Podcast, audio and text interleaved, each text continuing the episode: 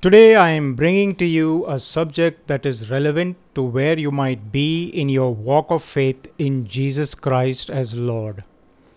It could be taken like medicine that is bitter to the taste but necessary to get well. All the bricks are of a certain length, breadth, and depth.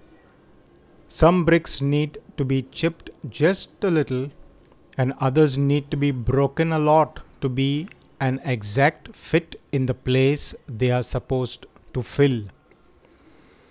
You do remember that we are on the metaphor of building the temple of God.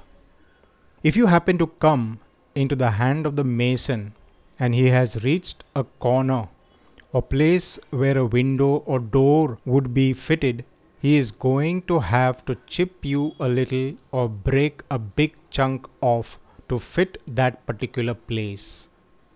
You have no choice. In my observation, some people are so in shape they just fit, while others need chipping, and still others breaking off parts that cannot be kept in order to fit into the structure. Chipping could be in relationships, Godward or manward. If you have developed a habit, it needs to be chipped or even broken off. If your mind is too carnal, there would be a lot of pain for those works to be broken off.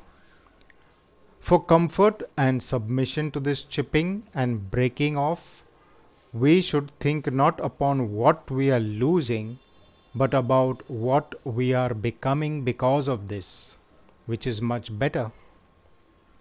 Maybe not in our own opinion or idea, not to the world, or perhaps to even family members, but surely to God. Even Jesus, the Son of God, who I think was already perfect and delightful to the Heavenly Father, suffered tremendously in the process of learning perfect obedience. How can you and I be exempt? We need to come to an understanding that narrow is the way that leads to life and broad is the way that leads to destruction. That is why Apostle Paul considered the sufferings of this present time not worthy to be compared with the coming glory to be revealed to us. It's unimaginable and a mystery to many. There is a call to trust the Father in all of this.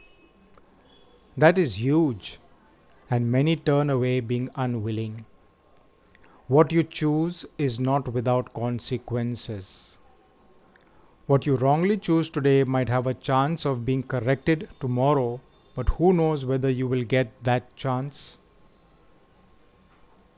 Thanks for tuning in to today's episode of Metamorph with Jeffrey. I would appreciate feedback from you. Do write to jeff0stella at hotmail.com today with Hubhopper listener in the subject line of your mail. God bless you and keep you.